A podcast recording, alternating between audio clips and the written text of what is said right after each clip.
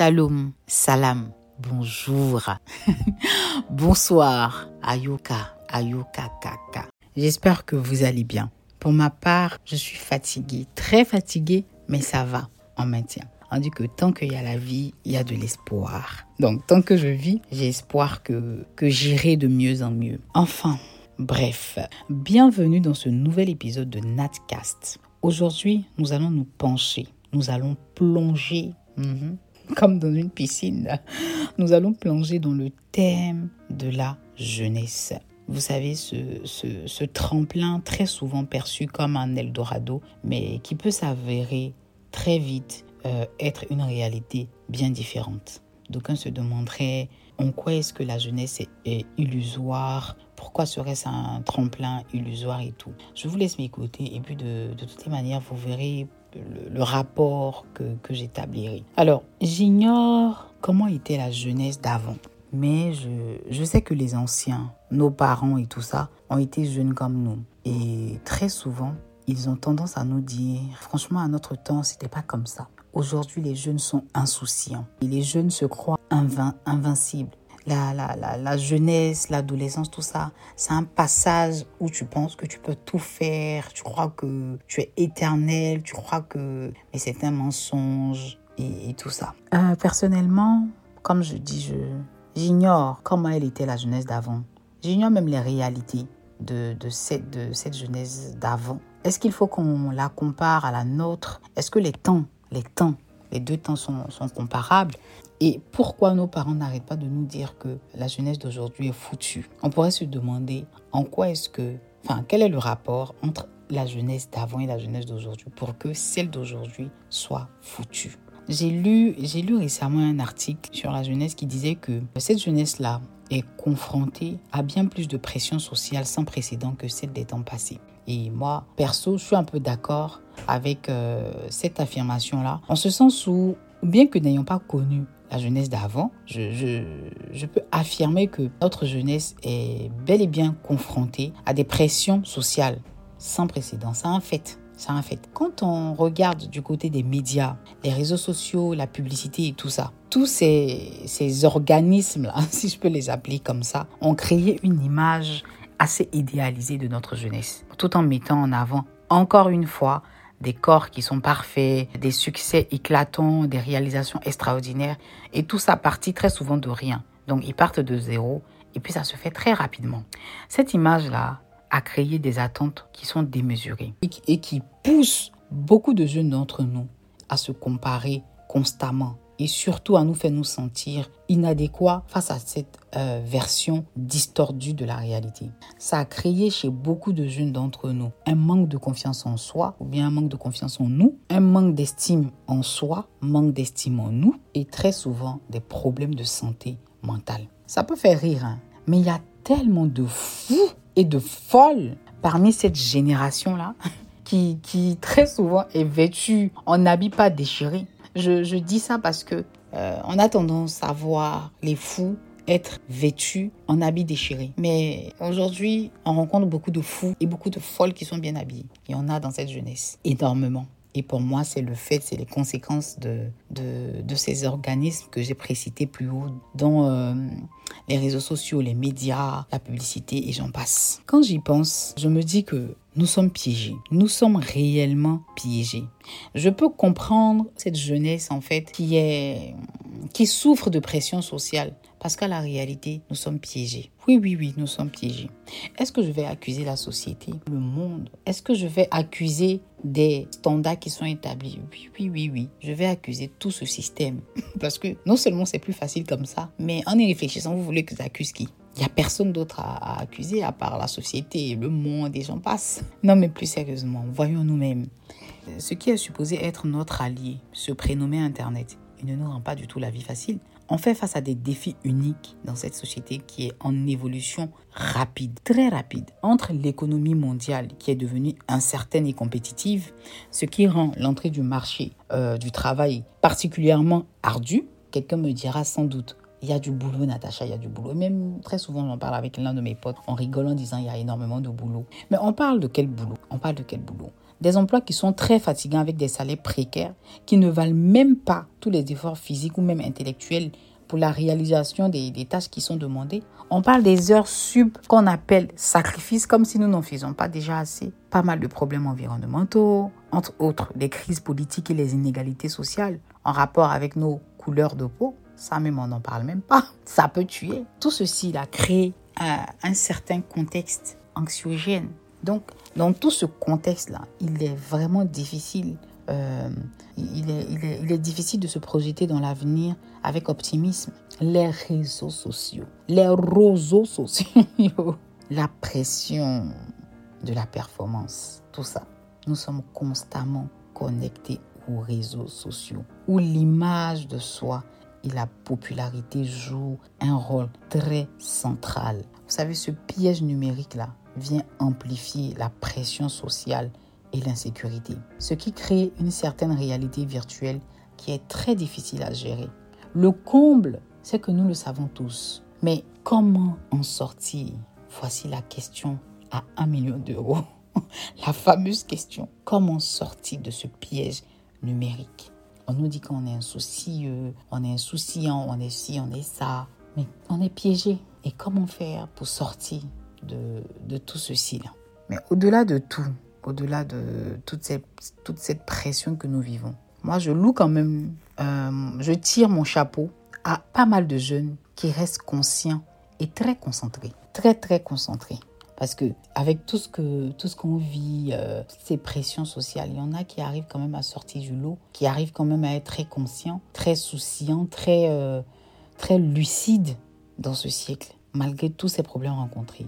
Moi, je félicite cette jeunesse quand même je ne parle pas du général, je parle des exceptions. Et dans, dans cette exception-là, il y en a, il y a beaucoup. Il y a beaucoup qui sortent du lot.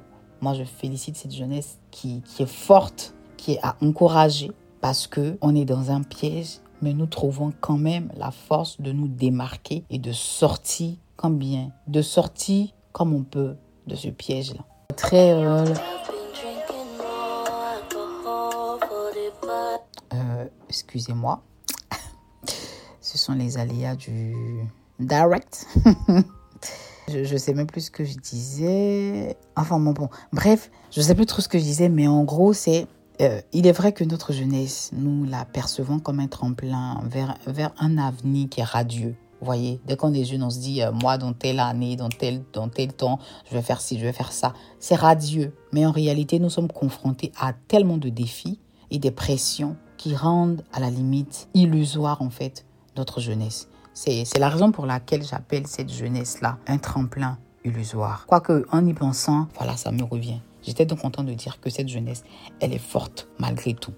Et avant de terminer, je veux partager avec vous ce bout de, phrase que je trouve assez intéressant. La phrase dit que personne ne méprise votre jeunesse. Cette phrase, elle est tirée de la, de la première lettre de l'apôtre Paul euh, à son disciple Timothée. Pour les personnes qui ne le savent pas, Paul était euh, un enseignant dans, dans les premières communautés chrétiennes. Et il avait écrit à Timothée, donc qui était son disciple, pour l'encourager et lui donner des conseils dans son rôle de responsable d'une église. Il encourageait Timothée à être un exemple pour les personnes qu'il enseignait. Et ce, peu importe sa jeunesse, donc son jeune âge. Parce que Paul, en fait, euh, il croyait en le fait qu'être jeune ne voulait pas forcément signifier synonyme d'insouciance ou je ne sais quoi d'autre. Donc, il rappelait à Timothée qu'il ne devait pas laisser les autres mépriser ou dévaloriser sa jeunesse. Parce que être jeune et dirigé peut facilement être perçu comme un obstacle, vu que l'on est très souvent associé à un manque d'expérience ou de maturité, ce qui, ce qui n'est pas, ce qui est vrai dans certains cas, mais faux dans d'autres comme dans le cas de Timothée par exemple. Parce qu'il était jeune, certes, mais il était très lucide et digne de, de respect et de considération. Donc pour moi, cette phrase-là, elle a une signification plus large qui peut s'appliquer à toute la jeunesse, tant dans le contexte spirituel que dans d'autres domaines de la vie. Paul a souligné l'importance de ne pas juger ou mépriser les jeunes en raison de leur âge. Il nous rappelle, sinon il nous a rappelé que les jeunes ont des talents, des compétences et des perspectives précieuses à offrir à la société. On a un potentiel, d'accord? Le potentiel de faire une différence positive dans le monde. Et donc, il est essentiel de reconnaître et de valoriser notre contribution. Donc, en conclusion, pour moi, cette phrase-là, ce bout de phrase-là, m'encourage à respecter et à ne pas sous-estimer la jeunesse, tout en reconnaissant la valeur et le potentiel de cette jeunesse-là. L'âge ne devrait pas du tout être un critère de dévalorisation, mais plutôt une opportunité de nous permettre de nous épanouir, de grandir et de contribuer de manière significative à cette société-là. Ah, c'est vrai que j'ai dit que c'était pour finir, mais ça me rappelle une petite anecdote que j'ai vécue euh, dans dans mon quartier populaire où j'ai grandi. Vous savez, dans mon quartier, en fait, il y avait beaucoup de jeunes femmes, beaucoup d'hommes, d'adultes, d'enfants et tout ça. Et il arrivait parfois que les vieux pères du quartier, en fait, comme on dit dans mon jargon, organisaient des jeux de maracana. Les maracana, ce sont des jeux de football où l'équipe qui remportait, enfin, l'équipe, pardon, qui gagnait remportait un prix ou une coupe. Le but était de s'amuser, de rigoler, de partager un moment ensemble, donc autour d'une activité que, qui, réunissait tout le monde, qui est le football. Et quand, ça, et quand ces moments-là arrivaient là, nous les jeunes filles, on était très contentes hein, parce que pour d'aucune, euh, je ne sais pas si on dit d'aucune, mais pour quelques-unes d'entre nous, on allait voir nos crushs, on allait se faire draguer, tout ça, tout ce qu'on adore. Et quant, à, quant aux jeunes hommes, eux, ils étaient très contents, très excités à l'idée de voir s'affronter leurs différentes équipes et savoir qui allait remporter euh, le prix qui était rattaché à ce, à ce jeu-là. Et donc, imaginez, en plein soleil, il y avait du bruit, des acclamations, des cris de joie, de l'excitation, tout ça.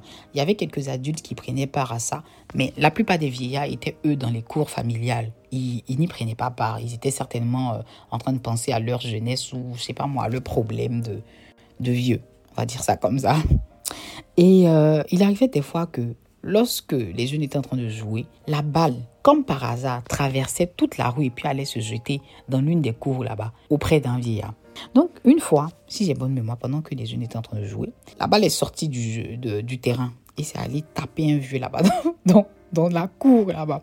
Le vieux a commencé à s'exciter, à crier. Je vais me mettre dans la peau du, du, vieux.